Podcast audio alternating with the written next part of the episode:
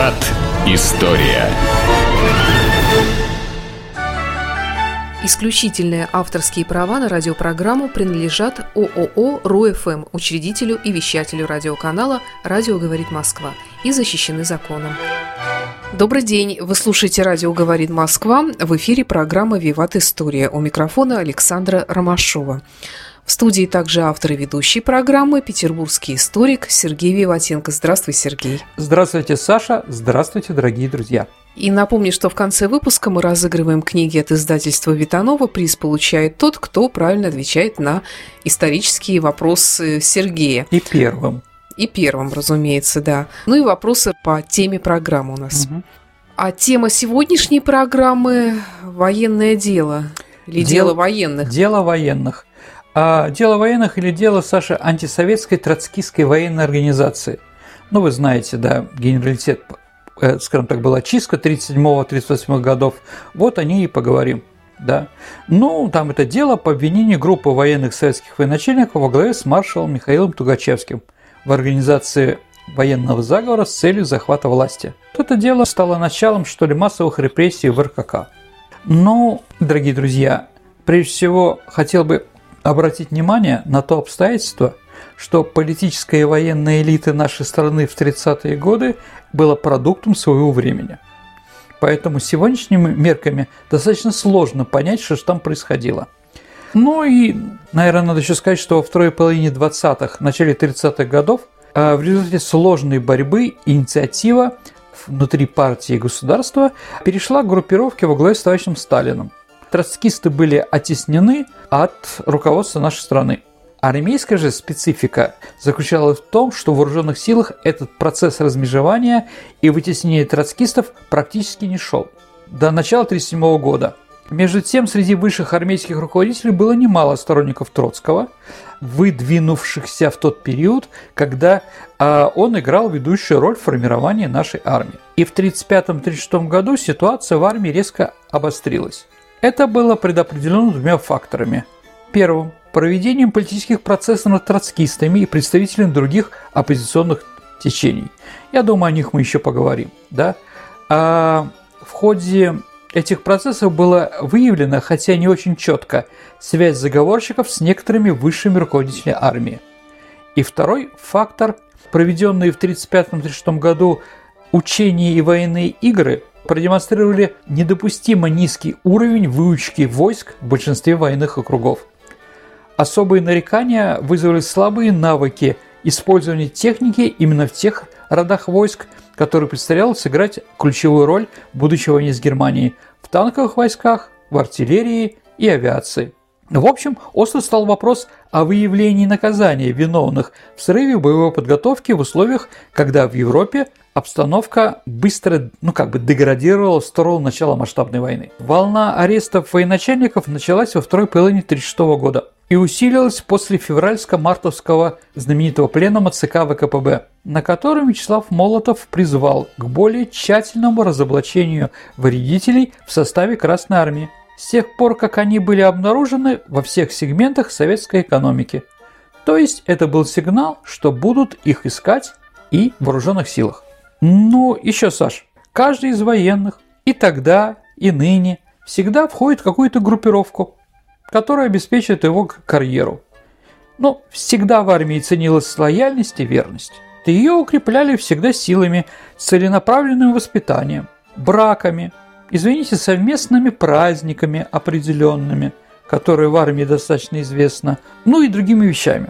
Громадную роль имела еще массированная пропаганда, создававшаяся культики всевозможных военачальников, особенно в 30-е годы, я не сейчас говорю, да, особенно героев гражданской войны. И эта пропаганда была очень действенная. Ведь занимались ей специалисты своего дела, старые большевики, которые накопили в этой сфере громадный опыт. Ну, чтобы было понятно, дорогие друзья, я беру самого в этом отношении нейтрального человека, да? По части боевой славы с Буденным мало кто мог соперничать. О его популярности в народе достаточно говорит тот факт, что его имя носило 3125 колхозов. Буденный, Буденный наш братишка, с нами весь народ. Понимаете, да? Вот какая пропаганда была Красной Армии. И все остальные тоже герои гражданской войны, они же все сейчас генералы, ну, примерно говорю, да, военачальники и прочее. Даже Сталин не мог с этим, в общем-то, бороться. Пропаганда действовала на всех командиров, от начальника отделения до командира корпусов. А угу. почему Сталин опирался на кавалеристов Буденова, Ворошилова? Ну, Буденный и Ворошилов, Саша, это первая конная армия. Сталин – почетный красноармеец первого эскадрона 19-го кавалерийского полка. Тоже член Революционного военного совета э, первой конной армии, да? Вот. Он, конечно, не позволял померкнуть славе первой конной армии. Да. Благодаря деятельности очеркистов, писателей, драматургов она всегда находилась в центре общего внимания. Боевое братство по оружию среди бойцов и командиров первой конной армии заботливо поддерживалось, и их карьера всегда энергично способствовала. Ну, давайте так, вернемся после твоего вопроса. К 1935 году среди армейского генералитета сложились, ну, там, две точно группировки, о которых мы говорили. Но плюс еще были нейтральные, которые никуда не входили. Ну, наверное, это группировки Тухачевского и Ворошилова. А чем отличались воззрения Тухачевского и Ворошилова на предстоящую войну? Ну, принципе, если говорить про Тухачевского и его сподвижников, эта группировка имела в целом более профессиональную подготовку. Но они все-таки были хотя бы закончили кадетские корпуса да, потому что у Ворошилова все-таки они были унтер-офицеры а в армии, да, ну, Ворошилов даже не служил. Поэтому оппозиционные военные деятели по ряду вопросов высказывали здравые мысли, но чаще всего они предлагали нереалистические авантюрные проекты, мало увязанные с возможностями нашей промышленности. Идеи Тухачевского, Саш, если мы говорим, да, как можно больше техники, увеличение количества и прочее, да, они стали применяться в нашей армии только в 60-е годы 20 века, то есть через 30 лет, потому что в 30-е годы они были невозможны из-за отсутствия промышленной технической базы. Поэтому говорить о том, что идеи Тухачевского были более интересны, чем Ворошилова, и те, и другие имели определенные проблемы. И говорить о том, что Ворошилов это вот кавалерист, да, малограмотный и прочее, и все вокруг него такие, тоже нельзя. Они тоже прекрасно видели. Ведь Буденный, дорогие друзья, пробивал Катюши. Это он пробивал Катюши. По логике должен, должно быть наоборот, да?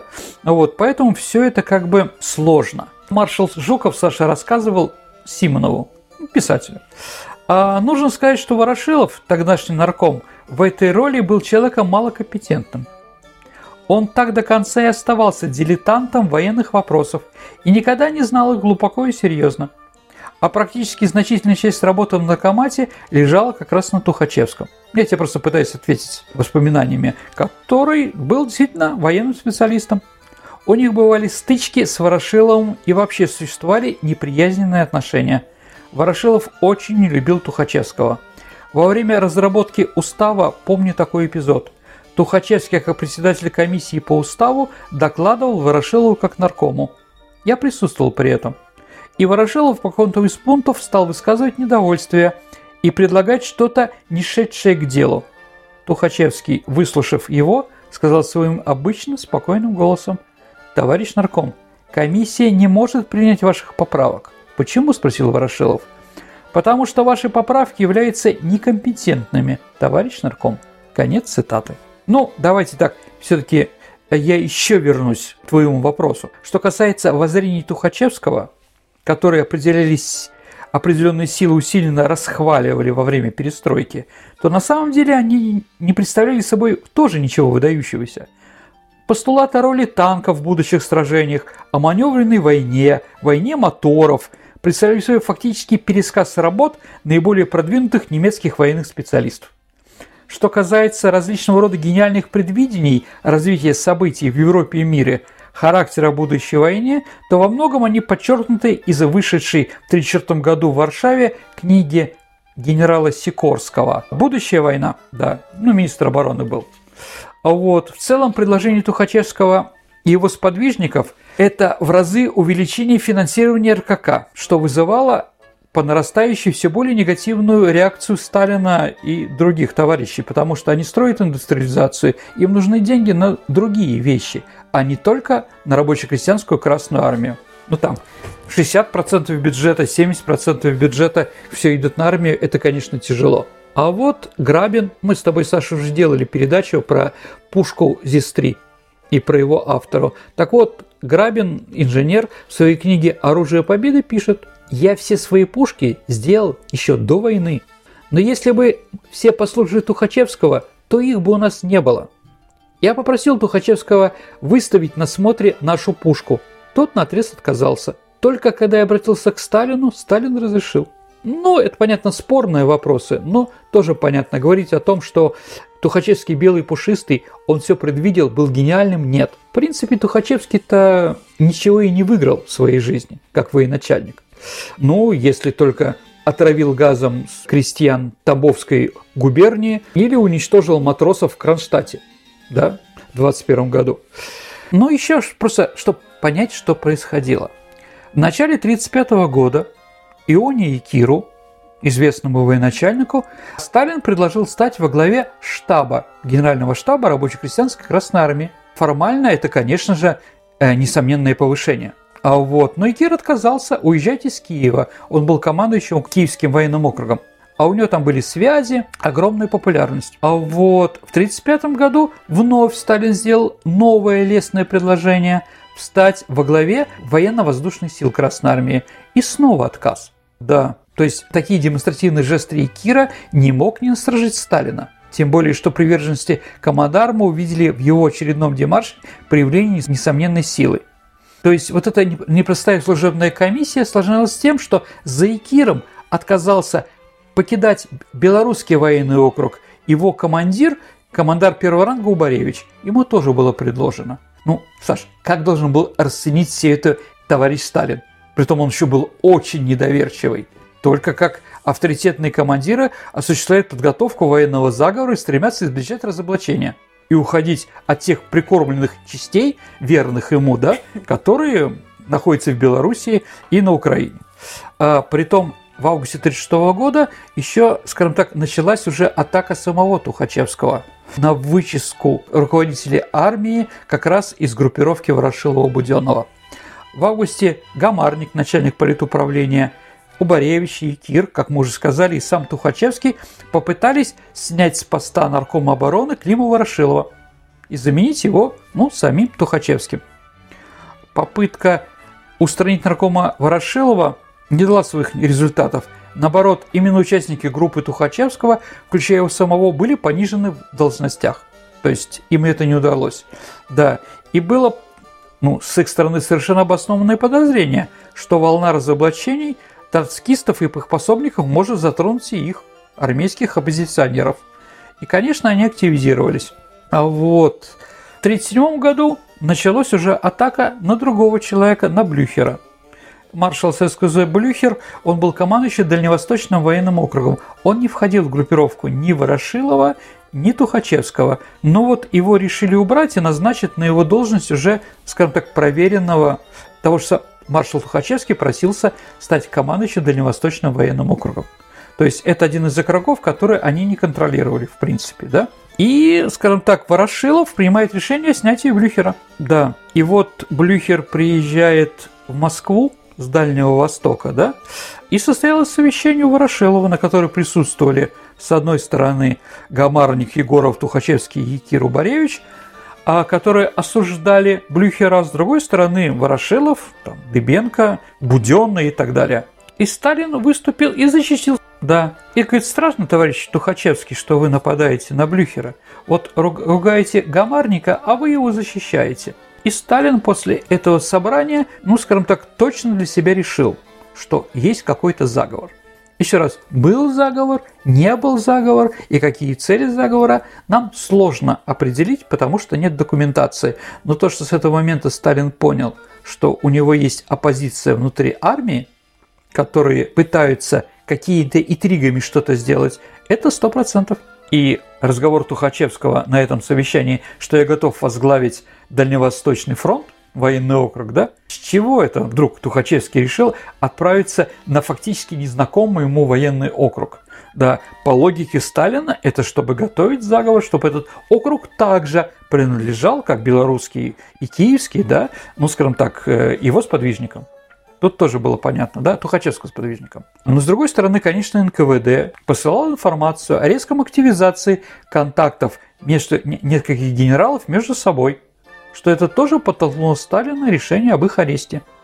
Ну, одно из наиболее важных вопросов, Саша, насколько военные были связаны с, Троцким? Ну, есть издание утверждать, что прямых связей с Троцким у Тухачевского не было.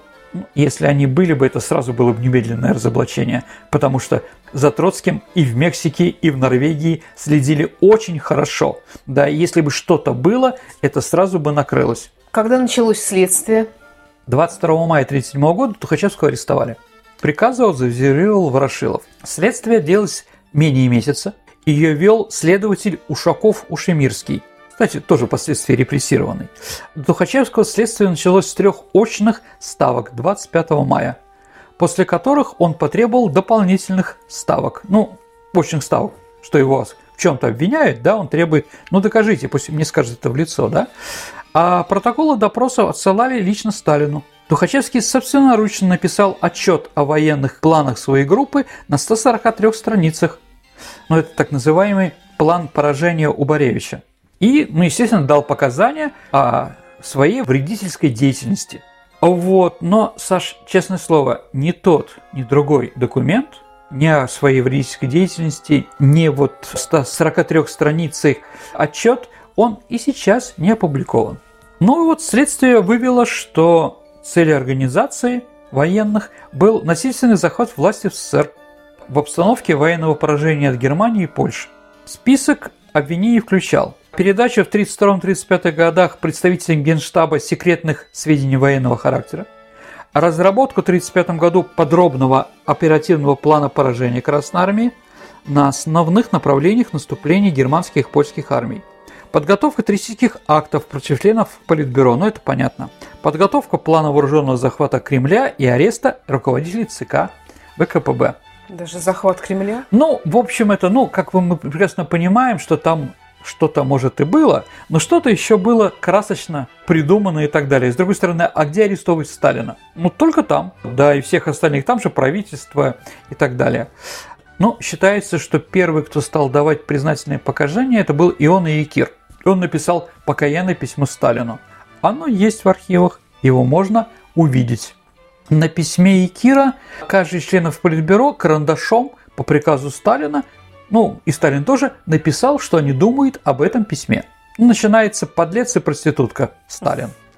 А вот совершенно точное определение Ворошилов – мерзавец, сволочь и однокара смертная казнь Каганович. Ну, такой известный историк Соколов, думаю, вполне справедливо замечает.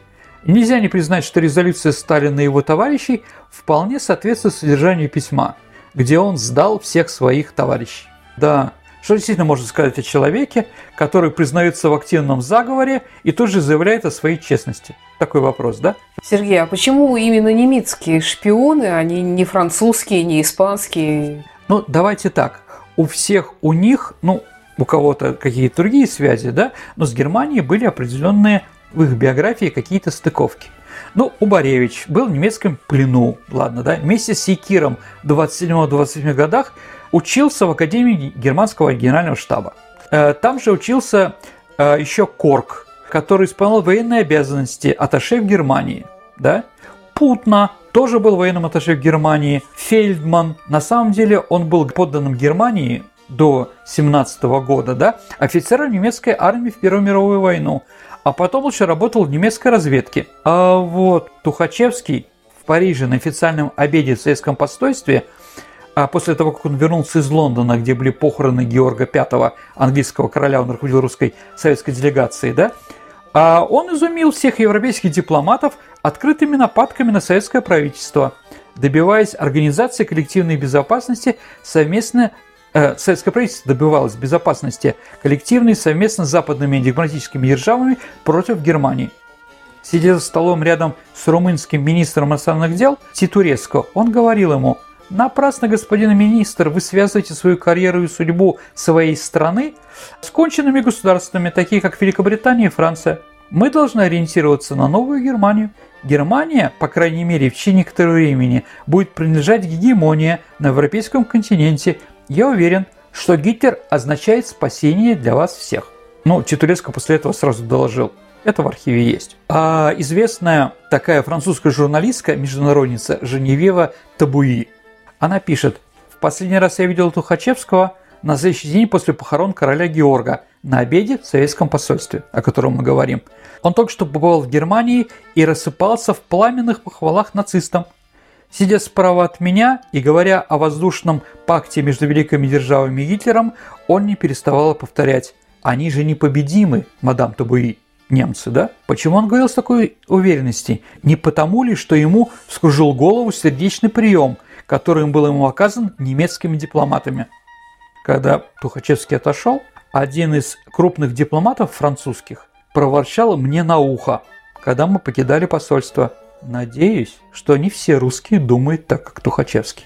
А вот ну, я думаю, я доказал, почему он не английский шпион, не американский, не японский и так далее и тому подобное.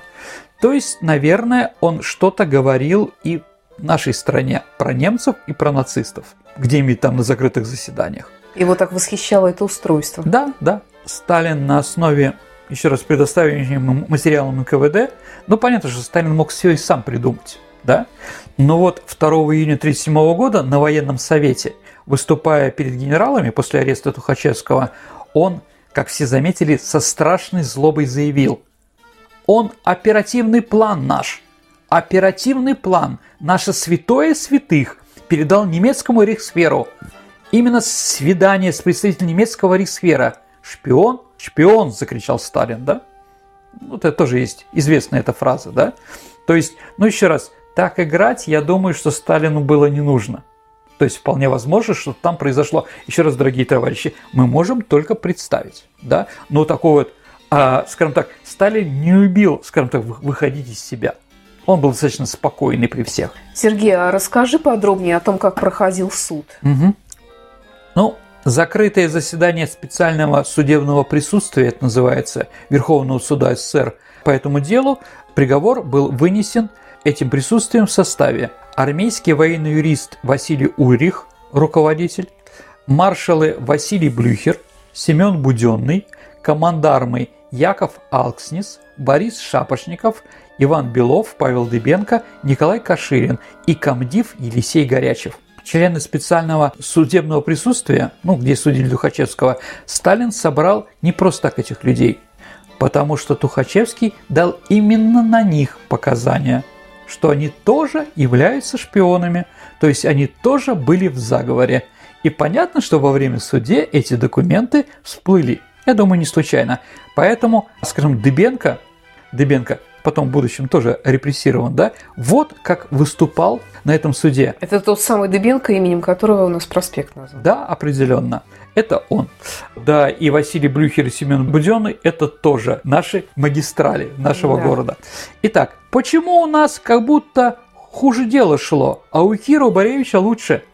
Потому что здесь, в центре, сидели враги и выставляли в красном свете работу Убаревича и Кира. А Белова как называли? Ну, произнесли же ведь. Ворошиловский фельдфебель. Как называли Каширина? Ворошиловский унтер-офицер. А Левандовского тоже унтер-офицер. Как меня Дебенко называли? Ворошиловский унтер-офицер. Я думаю, что достаточно данных о том, что какую клевету они нас возводили. Заявляли, что мы безграмотные. Я заявляю членам Политбюро, что мы грамотнее их в военном деле. Но нам не верили. Нам заявляли, вы дураки, идиоты.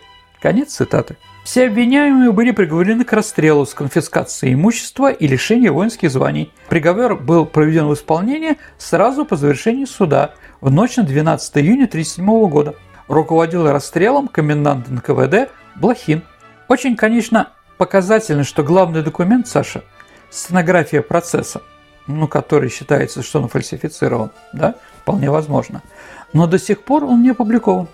Если он действительно сфальсифицирован, почему его в перестройку не публиковали? Это же, ну как, такой удар по сталинизму и так далее и тому подобное. Если его не публиковали, то извините, как тогда можно сказать, что стенограмма этого суда подлог? Откуда люди, которые так говорят, историки и другие, об этом, да, ведь никого же не пускают к этому документу. А сроки давности уже все прошли. Угу. В общем, Саш, я скажу такую вещь, лично свою. Да? Замалчивание документов, наверное, говорит в пользу Сталина, а не Тухачевского. Еще раз, покажите документы, тогда будем разговаривать. Да? Пока, к сожалению, этого нет. Итак, были расстреляны 8 высокопоставленных военачальников, ну, 8 генералов. Сразу последовали аресты продолжения, потому что, еще раз, каждый связан с кем-то. И какие-то еще наркоматы же были еще там по военной авиации, понимаете, да? Это громадные волны пошли, да? Последовали аресты большинства наркомов, почти всех секретарей региональных руководителей партии, сотен членов и кандидатов ЦК. В конце концов, трое из пяти маршалов, 90% всех генералов Красной Армии, 80 полковников и достаточно большое количество, э, скажем так, младшего звена были, ну, от них Красная Армия избавилась. Многие из них были казнены, многие арестованы. Дорогие друзья, мы говорим, еще раз, вот мы говорим эти цифры, но это не значит, что они все были они были просто уволены из армии в основном, да? Угу. Ну, вообще считается, что а офицеров Красной Армии, которые подверглись чистке, это от 3,7% всех офицеров до 7,7%. Ну, в общем, давайте так, берем наивысшее 7-8%. Потому что сложно читать офицеров крас... корпуса Красной Армии. Там есть определенные моменты, да, кого считать, кого не считать и так далее. То есть 8%, ну, это те, что действительно официально были уничтожены. 30% офицеров, которые подверглись чистке, как мы уже сказали, в 37 по 39 год, потом получили разрешение на возвращение в Красную Армию. В военной среде, ну, просто чтобы понять, что происходило, да, вот эти все репрессии, все эти суды, конечно, привели к чудовищной психологическому климату, который был в рабоче-крестьянской Красной Армии. А вот во втором квартале 1937 года резко увеличилось количество самоубийств. В Ленинградском военном округе на 27%, а в Белорусском 40%, в Киевском 50%, а на Черноморском флоте на 200%. Почему? А вот поэтому, как по-другому тут, понимаете, да?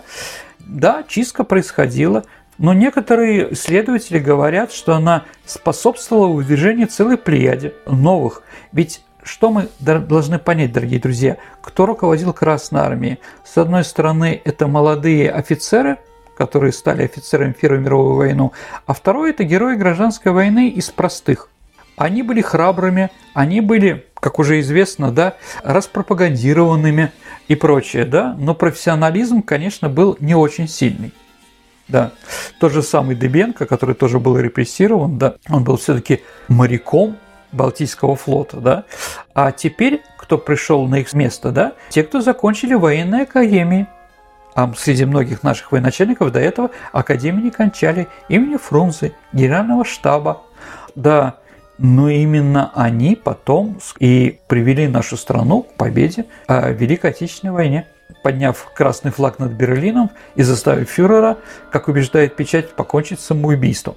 А вот интересно, что в конце войны, Саша, Гитлер мучительно размышлял о поражениях. Почему же они проиграли Красной Армии? Но это известный факт. И пришел к выводу, что причина неудач – это отсутствие чистки генералитета перед войной – он сказал, вот Сталин это смог сделать, а я не решился уничтожать наших генералов-аристократов. Потому что было обратное мнение, что наоборот весь свет э, генеральский был уничтожен а... накануне войны. Я согласен с этим, Саша. Есть такое мнение. Маршал Еременко утверждает, что причина неудач Красной Армии в первом этапе в первую очередь это репрессии. Наверное, с этим можем согласиться. Там Жуков тоже так же считал, да, а другие, в принципе, это не считают. Мы, дорогие друзья, не пытаемся сейчас, как в 80-е годы, заклеймить что-то. Мы пытаемся разобраться, да, и поэтому видим, многие историки считают так а некоторые по-другому. А были ли действительно немецкими шпионами? По моему мнению, нет, не были. Но пытались они, скажем так, руководить и захватить власть, во всяком случае, в Министерстве обороны? Да, сто процентов. Но это была определенная группировка. Ослабила ли вот эти интриги нашу армию? Сто процентов ослабила. Ослабили ли наш генералитет? Хороший вопрос, сложный. Ответить не могу, потому что, еще раз, те люди, которые были тогда в руководстве армии, они ничем, как, военос... как военачальники, не отметились. Еще раз, поражение Тухачевского в советско-польской войне, у него же не было крупных побед. Тамбовские крестьяне, которых он травил газом, да, или штурм военно-морской базы Кронштадт в 21 году, но это не те победы, о которых мы можем говорить. Вопрос сложный, неприятный, но документы еще и сейчас не осветили. Очень бы хотелось, что, наверное, пришло время все-таки как-то их увидеть. И тогда действительно увидеть настоящее. А били их во время следствия, мучили, заставляли писать. Да, конечно, это сто процентов тоже. Даже капли крови написано об этом, да? Но все ли они повторяли, что их заставлял повторять следователь? Или что-то говорили свое? Конечно, говорили. Свое еще тоже. Ну, тоже Якир. Да. А известно ли еще, что писал и думал Тухачевский о будущей войне? Ну, давайте так. Это тоже написано в военно-историческом журнале, да? Это можно прочитать. А Тухачевский написал Сталину, да, о будущей войне трактат определенный, да, если его прочитать, что напечатано у нас, да, а, то он прежде всего не как политик там, а как военный стратег. А его рассуждения, они практически непрофессиональные, оторваны реального положения вещей. Собственно, начало Великой Отечественной войны и ее ход подтвердили ошибочность многих концепций, изложенной в плане Тухачевского. Маршал, основываясь на опыте Первой мировой войны, считал, что ключевой вопрос для германской машины – это получение колоний. Об этом, как он пишет, заявлял не раз Гитлер. Да.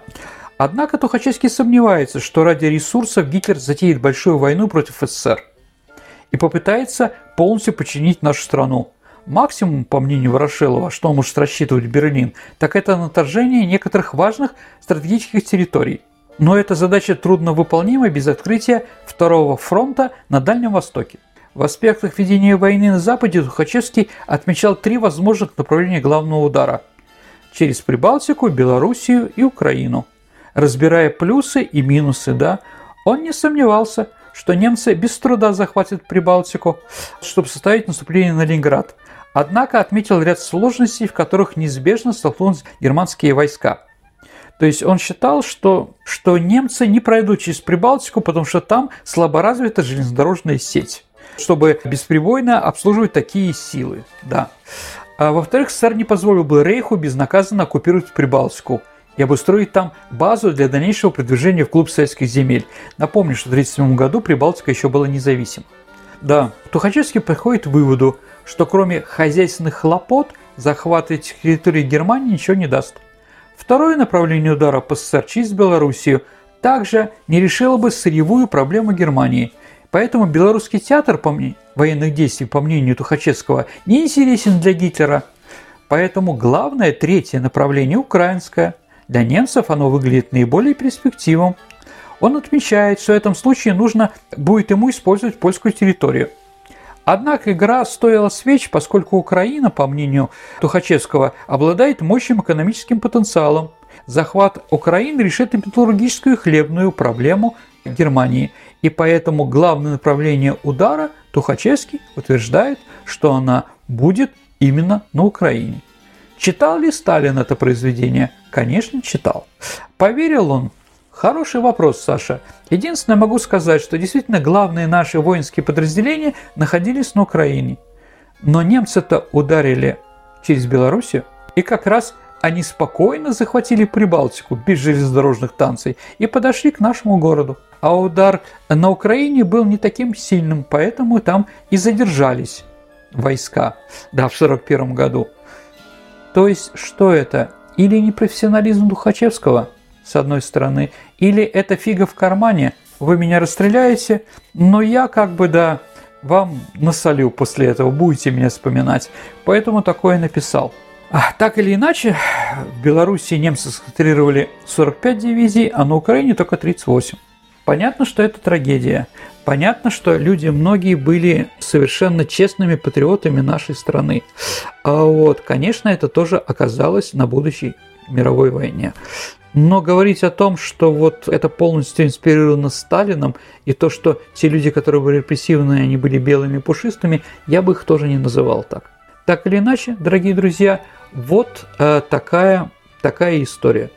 Сергей, я слышала, что были какие-то документы, которые передала Германия нам по этому поводу. Э, что они являются немецкими шпионами. Ну, да, да, ну давайте так.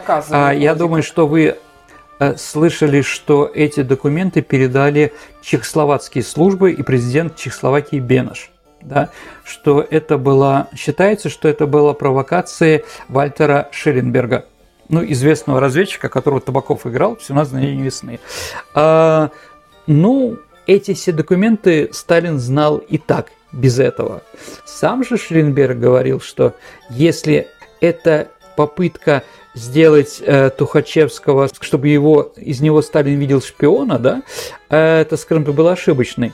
Потому что если бы, как он говорил, если бы Тухачевский оставался бы у руководства нашей армии, то ошибок у него бы, наша Красная Армия была бы намного слабее. И руководство Красной Армии тоже. Потому что Тухачевский не котировался у немецкого генерального штаба, у немецких разведчиков как великий военачальник. А вот история по поводу того, что вы его якобы завербовали через женщину. Ну, давайте так, а, скажем так, Тухачевский был, конечно, мужчина видный. Да, он был, как сейчас называют, альфа-самцом – у него были и жены, и любовницы параллельные и так далее и тому подобное. Ну, скажем так, это не возбраняется, это, это достаточно известные вещи, да. А, вот. А, что можно сказать? Да, Сталин говорил, что через датчанку, а, которая была, значит, в нашей стране, да, скажем, у него был роман с ней, а она была немецкой шпионкой. Ну, это не подтверждается это не подтверждается. И как-то странно, да, что человек ну, такого уровня мог, скажем так, сломаться из-за каких-то любовных чар. Да, то есть изменить родину и прочее. Думаю, что это немножко не так. Но то, что Тухачевский, скажем так, на себя настраивал отрицательно – людей, которые вокруг него было, в том числе из-за своих женских там предпочтений, да, он иногда а, знакомился с женами своих сподвижников, что потом, конечно, этим сподвижникам не нравилось, да, это сто процентов, да. Он действительно смотрел на них сверху вниз, на других – ну, да, он был грамотным человеком, любил играть на скрипке и многое другое, да? Ну, ты просто его сегодня так описал, что получить как э, злой гений. Слушайте, он не э, злой красного гений. офицерства. Я думаю, я думаю, что вообще руководство нашей армии в начале 30-х годов до середины 30-х годов, да, а, скажем так, эм, не могло подготовить должным образом нашу армию к той войне, которая должна была произойти. К сожалению. А вот, по разным причинам. С одной стороны, необразованностью, ну, какая-то часть была. С другой стороны, из-за слишком самоуверенности в себе. Вот я о чем говорю, да? А вот, и это доказательство, и этому есть доказательства очень простые, да? То, что наши войска в середине 30-х годов не могли, а, скажем так, даже на учениях нормально а, показывать какие-то современные ведения войны. Да. То есть все эти люди, которые руководили нашей армией где-то последние 10 лет, за эти 10 лет не сделали нашу армию готовой к современной войне. Даже больше я могу сказать, когда есть документ, когда нарком, а, наркомом обороны Сталин сделал Семена Тимошенко, то там был документ о принятии, ну, пост сдал, пост принял, как говорят в армии, да, и нарком Ворошилов, да, который, еще раз, нарком Ворошилов был, руководил всей армией, а Тухачевский был его заместителем. Когда он сдавал, они написали документ, его можно прочитать, он интересный. Так вот там такая фраза. В армии нету четкого ответа, сколько сейчас у нас военнослужащих, сколько солдат. Еще раз, это в документах нет. Сколько у нас на самом деле солдат, сколько офицеров. Только примерные цифры они могут сказать. Ну, в армии это просто невозможно, дорогие друзья. Да, никакую, какие примерно. Да, вот, только четко, потому что армия четко, извините, и пособие, ну, и паек, и многое другое, там количество вооружений как вот такие вещи, то есть они, э, то есть когда Тимошенко задал этот вопрос, никто из этого генералитета четко ответить на него не мог. Да. Это, наверное, о чем-то говорит. Может быть, да, действительно, как я уже начал говорить, это был продукт системы. Все так было в стране. Ведь что у нас было в авиации, да? Если ты загробишь машину во время тренировок, да, тебя в лучшем случае, ну, скажем так, уволит, выгонит в лучшем, репрессирует. Нельзя было, да? Вот, нельзя резко было проверять машину, самолет. Понимаете, да? Как она может во время боя реагировать? Одно дело мягко водить самолет, а другое дело его водить так, как надо во время войны, потому что же враги-то не будут смотреть, как ты тихо на средней скорости где-то летаешь, да, и делаешь повороты медленно, да, это надо проверять. Но машина может, извините, сломаться, может и рухнуть. А это было главным мерилом, поэтому практически часть нашей авиации просто не, влез, не взлетала. Больше 15 минут налетов там не было какое-то время, там, понимаете, да? То есть активно не готовились. Да, ну, парады были красивые. Да, а эти парады были и тогда, когда Тухачевский руководил, и когда его репрессировали, тоже руководил. Вот. Только вот эта смена уже новой формации, новых военачальников, которые, еще раз, которые с младших офицеров, да, пошли в генераль... Э, закончили генераль... Академию Генерального штаба и Академию Фрунзе, да, вот они уже стали действительно большими военачальниками. Никто из маршалов Победы Э, нету, кто не закончил академии. Да. То есть это уже были люди новой формации, Да, определенным, да. А получилось это из репрессий? Да, наверное, из репрессий. Но, а с другой стороны, если ты понимаешь, как руководитель государства, что твои сподвижники малограмотные, но ты им должен Понимаете, да? Они могут обидеться, когда ты начнешь чистку в армии, да? Вот, и могут против себя восстать. Поэтому или ты хочешь спокойствия, или ты хочешь будущих побед. Это вот тоже такой вопрос, да? Серьезный. Ведь из тех, еще раз, те, кто вынесли приговор э, Тухачевскому, Блюхер был забит в армии, потом арестован. Э, Горячев, ну, он вроде застрелился, а, значит, да, Дыбенко, Белов, они были репрессированы. Были репрессированы еще в то же время, да? То есть, еще раз, люди, которые репрессировали Тухачевского, Тухачевского, они искренне считали, что они враги. А, вот, с одной стороны. А с другой стороны, они были такие же продуктом системы, как были Тухачевские и другие. То есть на самом деле в 30-е годы было не репрессии просто представителей тех, кто Тухачевского, а и с той, и с другой стороны все эти группировки, да, там было действительно обновление достаточно сильное. Да, с одной стороны это ослабило армию, с другой стороны убрало вот этих героев-кавалеристов. Да, как бы хорошо не относился к Буденному и Ворошилову Сталин, но он их снял в конце концов уже к середине 42 года со всех постов потому что они полностью, еще раз, они были храбрые военачальники, да, даже Ворошилов был ранен под Ленинградом, да, но остановить немца под Ленинградом Ворошилов не смог. Это сделал Жуков, человек уже другой формации. Мы с вами говорим, что там наши публицисты говорят, что наши маршалы все моложе 40-50 э, лет. Да, в основном наши маршалы Победы моложе 50 лет. Но это тоже нонсенс. Это тоже нонсенс. Это говорит о том, что у нас нормальных военачальников определенного возраста и опыта просто не было. По разным причинам. Гражданская война, репрессии те же самые и прочее, да. Поэтому люди, которым было по 45-50 лет, когда началась война, у которых был тоже небольшой опыт всего этого, да, а вот, вынуждены были на своих ошибках решать какие-то стратегические и, оборон... да, и тактические вещи во время войны. Это привело, конечно, к определенному количеству больших потерь нашей страны. Но ты говоришь, что вот эта новая формация маршалов, Конев, да, да, да, да. Рокоссовский, Рокоссовский да. Жуков, Баграмян. А как их становление тогда происходило? А, еще раз, они все учились. Они все, да, может быть, они крестьянские дети и так далее и тому подобное, или пролетариат, но они уже получили нормальное образование в, 30, в конце 20-х, начале 30-х годов. То Я есть гр... все-таки образование какое-то было? Конечно, конечно. Но они вот этих людей, получили... которые воевали, которые уже были героями, заставить учиться очень сложно. Ну, или просто было невозможно. Они привыкли к совершенно другому. На крики «Ура!» или большое количество лошадей и прочее.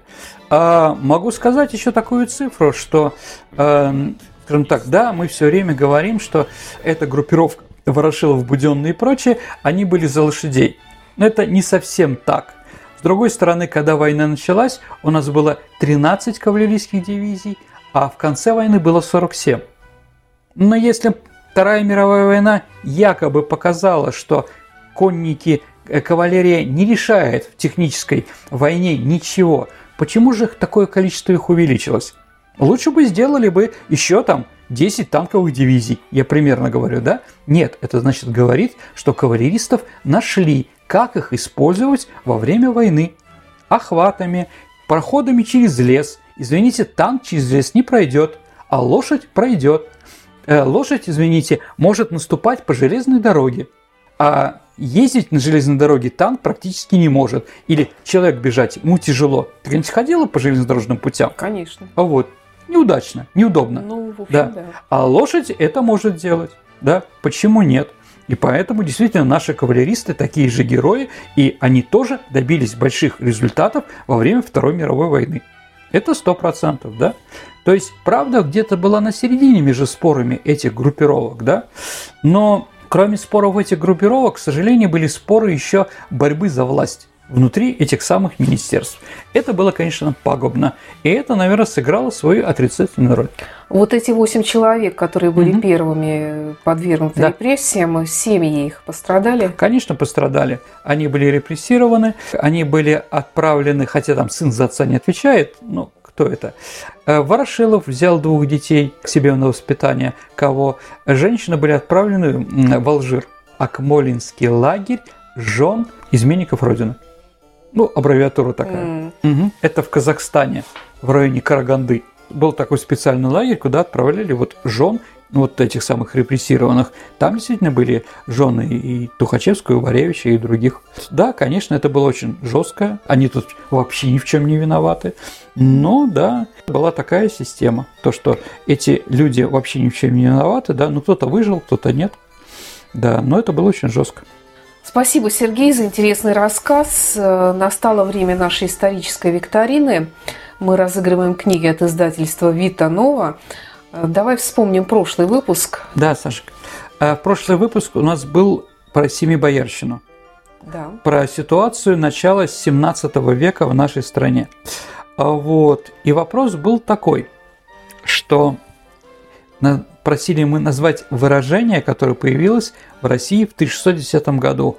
И было из-за того, что э, Семибо- Семибоярщина пыталась договориться с Владиславом Королевичем, а, да, но он все время отказывался, да, все время поляки отказывались. Какое появилось выражение «семеро одного не ждут». Мгм. Есть ли правильные ответы у нас?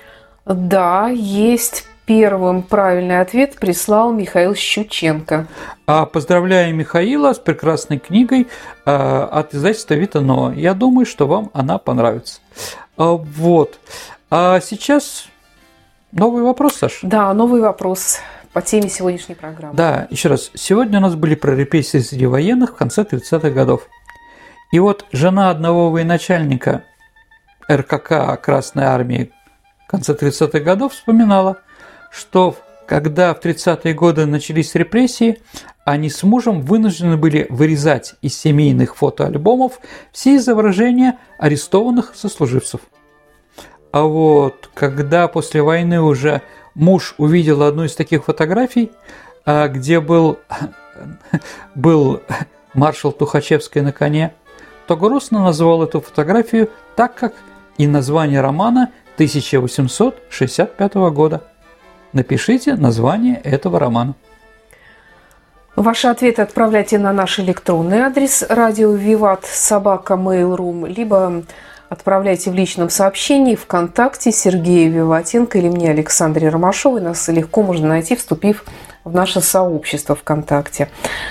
На сегодня все. Это была программа «Виват История». Спасибо за внимание. Спасибо Сергею за рассказ. И до встречи в эфире. До новых встреч, дорогие друзья. Берегите себя. До свидания. Виват. История.